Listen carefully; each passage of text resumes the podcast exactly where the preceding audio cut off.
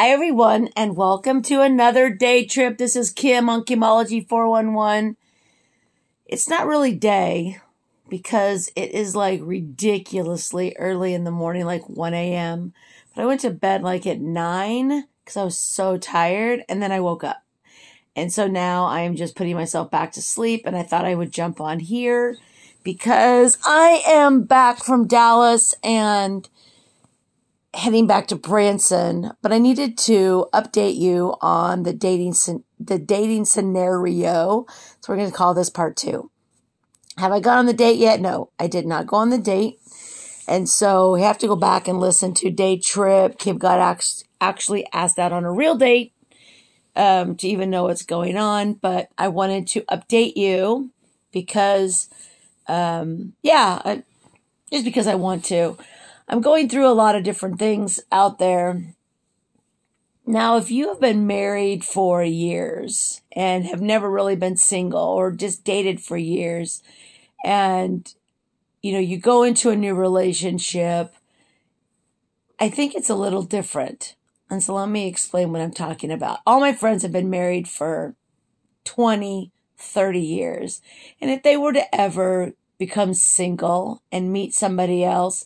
Their life is pretty much in a nutshell. And this is a Kimology. This is just how I see it. Their life is in a nutshell. They got married 30 years ago. They raised their kids. They bought their house. They had their job. They went to school. It's pretty much just the one thing that they talk about. It's all in a circle, unless there's a lot of drama. But let's just say there's not when you're single, you come with like a lot of baggage. And how do I say this? Um, trying to figure out like the best way to allow someone else to get to know you is hard because it's opposite it, it, to me it's kind of weird. All right, so let's just go back. Let's just go back to men and women when it comes to relationships with the other sex. Men have always been able to go out and they can have sex with who they want when they want and nobody bats an eye. But if girls, women, whatever, they do something like that through their life, they have all these different special names for people like that. And I don't live by that, but I did back in the day. And as we were talking the other day, it's like when you're in high school and you're being called slut or whore and you've really even, you've not even done anything, but these are just titles and labels that we as a society have just to be mean to people and to make people doubt and to um, normally basically kind of bully them. Men sit around, well, I wouldn't even call them men because they were boys. Boys will sit around and they basically, you know, when they're younger, that conversation instead of talking about it as a healthy conversation, like, yeah, you know, we did this and we did that. No, it's like they're earning points. They're trying to be better than the other one. It's a bragging scenario. And then, of course, the victim of this brag is ever, whoever they're talking about behind their back. And then the other guys are like, oh man. And then they tell other people and it makes people feel, it makes the girl feel uncomfortable once I got older and I, I was raised, I was just, I was just raised around a bunch of guys in the Catholic, you know, the Catholic church, meaning don't have sex, don't have sex, don't have sex, but, um, it's okay for them, but not you. And if, you know, it's, I don't, I really don't know how to like say it back in my day, but I can tell you we're going to move up to my daughter and my daughter in high school kind of getting into the dating field and meet, meeting her first boyfriend. And her and I watched um, a movie called Riding in Cars with Boys. And it is a very good movie to watch with your daughter, your young daughters, maybe middle school age. Uh, because it's just a good. It's got Drew Barrymore in it, and it's basically about this up and coming smart person who really just wanted a boyfriend, meets the bad boy, and gets pregnant right before she's going off to college. And it's all about her struggles that she has to do, you know, raising her son and her entire life basically being destroyed because that's kind of what happens. And I'm not in a bad way. It just changes your, you know, your goals, you know, going off to college, hanging out with friends, and now you've got a baby. It was a very good show. And I, I remember talking to my daughter and telling her that in our world, um, having relationships or sex, you know, I'm not going to tell you not to do it. I do not believe that it's a bad thing. I believe that it's a natural thing. And then if it's right, then it, it should happen. But don't ever allow someone to get in your head and make you believe that what you don't think is right is right. Have them, you know, it's gotta be your choice.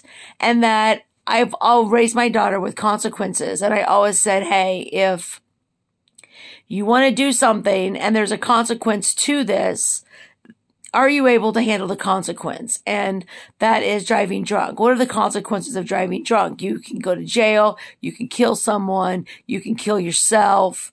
Um, you can get a ticket, DUI. These are the consequences. Are you mentally able to handle said consequences, which we never really talk about in our world, but that's how I raised my daughter.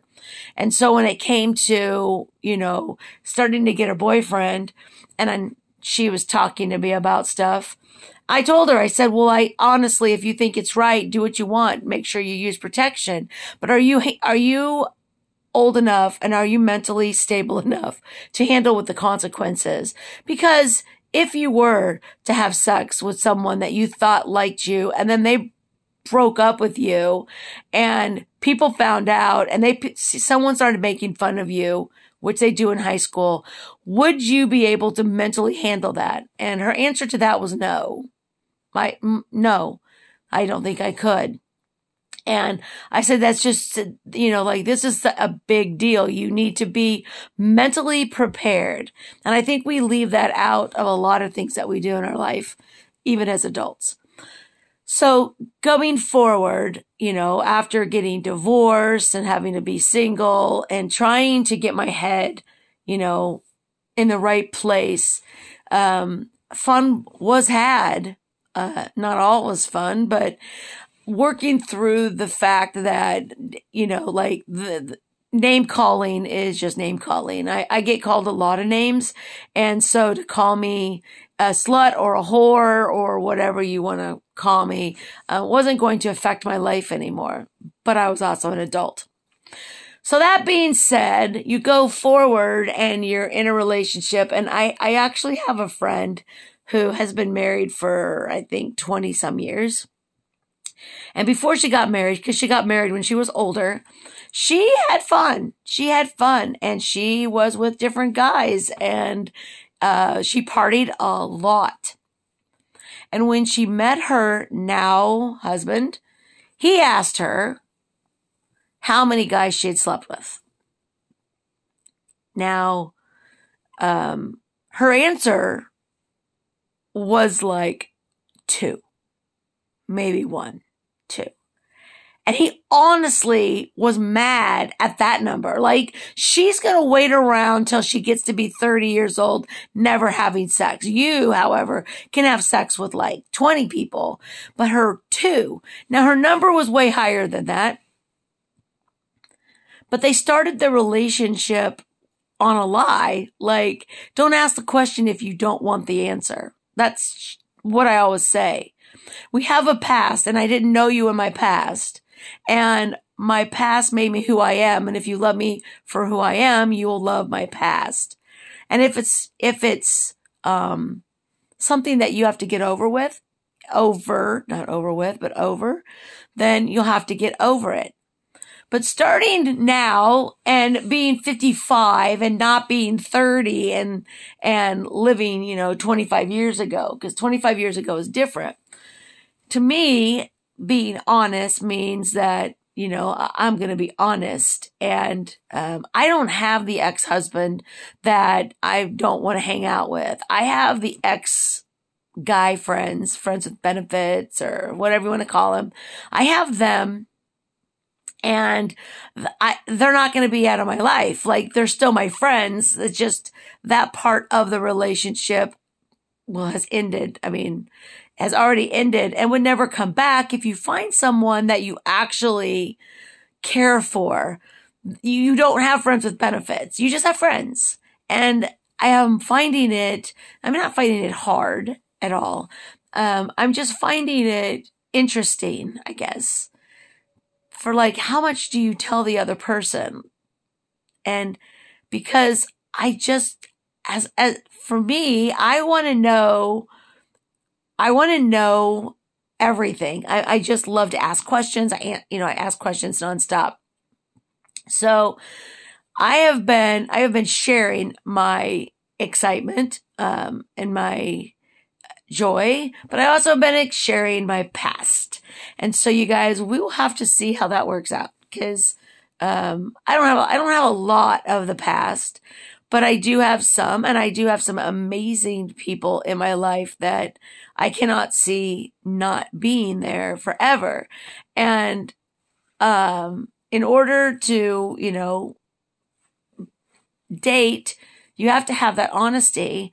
And I know that it's hard for a guy's ego, but at what age does that guy realize that in order for me to find my soulmate or the person that I'm going to be with my entire life is they're not going to be that innocent person. And that maybe maybe they are who they are because of every single person that touched them physically real or mentally. And how that made them who they are today and why you fell in love with them or wanted to date them so anyway, that's kind of where I'm at right now. We still haven't got to go on a date. It is um, November 19th, 2021. He had back surgery. So we're just still chatting. We are video chatting. Yes, we are. We actually have spent probably 30 some hours video chatting which is insane. It's like, you know, back in high school when you got on the phone and just sat and talked for hours. That's kind of what we have done. He is still recovering from his surgery and it's, it's, it's a tough road for him. So it's going to be exciting when actually he's a little bit more healthier. But I do hope that I'm helping a little bit for him to, to recover since he is kind of doing this on his own. And, um, it's got to be hard. So hopefully I'm hopefully I'm helping a little bit. I know I am. I I I I know that I am. I'm not saying that I'm not. I mean, I'm not like, oh, I hope I do. No, I do because I know that being alone is hard um, when you're trying to recover from anything. So that's kind of where we're at right now. I will keep you um, informed on our progress. We do have plans to go for the weekend after Thanksgiving, but we are waiting on, you know, to see how his recovery goes. But you guys, it'll be, it'll, it eventually we'll actually get to meet in person, even though we have already met. Don't get me wrong. We've met in person multiple times, but not since this all started. And so I don't know. I'm, we're getting to know each other. Um, but I am looking forward to actually getting to do something in person with him. So, yeah, what are your thoughts on well, how much is too much information? Because I don't know. Like, I honestly don't know. I'm just an honest person. And I know that I love information. I love hearing things. I don't care what it is, good or bad. I like to hear it. It allows me to filter through my head. So, you guys have a great day. Hopefully, I can go back to sleep. Cause yeah, two o'clock in the morning is way too early for this girl to have to get up and be all happy with her entire family. That's already enough. So you guys, thank you so much. And I will keep I will keep taking my adventures, and I want you to keep taking all of your adventures. See you later. Um, bye bye.